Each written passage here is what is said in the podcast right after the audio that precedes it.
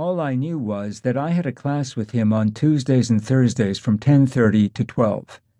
He was unlike anyone I had ever known. He was really smart, but also funny.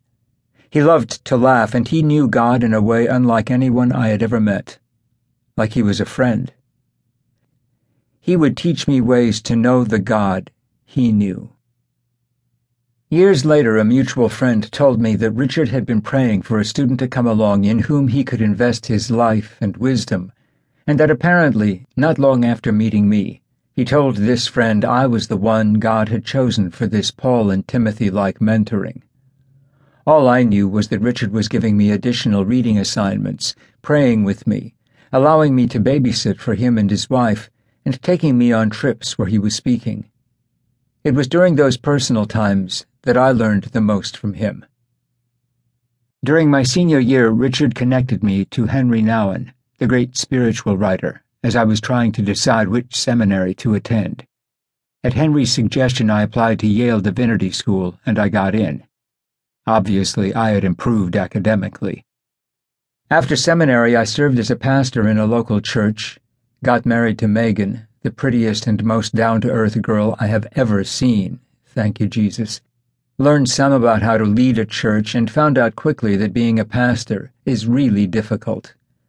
The one primary mission for a pastor should be to make disciples, but there are a thousand other pressing needs, problems, and agendas that easily throw us off track.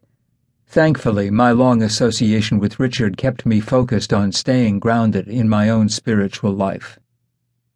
A few years later, I took a job teaching alongside Richard in the religion department at Friends University. While working as a professor, I had another Forrest moment. A man named Rich Mullins, a famous Christian recording artist, he wrote and recorded Awesome God and Step by Step, took one of my classes. Having Rich in a class about God was like having Einstein in your math class. I was intimidated. But we became close friends, and eventually he lived in the attic apartment of our home for a little over two years. Through Rich, I met Brennan Manning, author of The Ragamuffin Gospel. Brennan would also become a mentor and friend, and perhaps no one has taught me more about the love of God than he. In 1987, Richard Foster invited me to help him build and launch a Christian spiritual renewal ministry called Renovare. He told me the name he had chosen for this ministry one day while eating a plate of spaghetti. No one could say the name or knew what it meant. We would spend the next 20 years, along with some other amazing men and women, traveling across the country, leading conferences, retreats, and seminars in an attempt to help people learn how to live a deeper, more balanced life with God. Some people thought we were New Age because of our funny name, and because Richard used foreign terms like contemplation and social justice, and sometimes we were even picketed. though the joys of serving Jesus. Through Richard and Renovare, I met Dr. Dallas Willard, author of The Divine Conspiracy, who teaches philosophy at the University of Southern California. I have never known anyone as brilliant as Dallas. He, like Richard, is a true disciple of Jesus.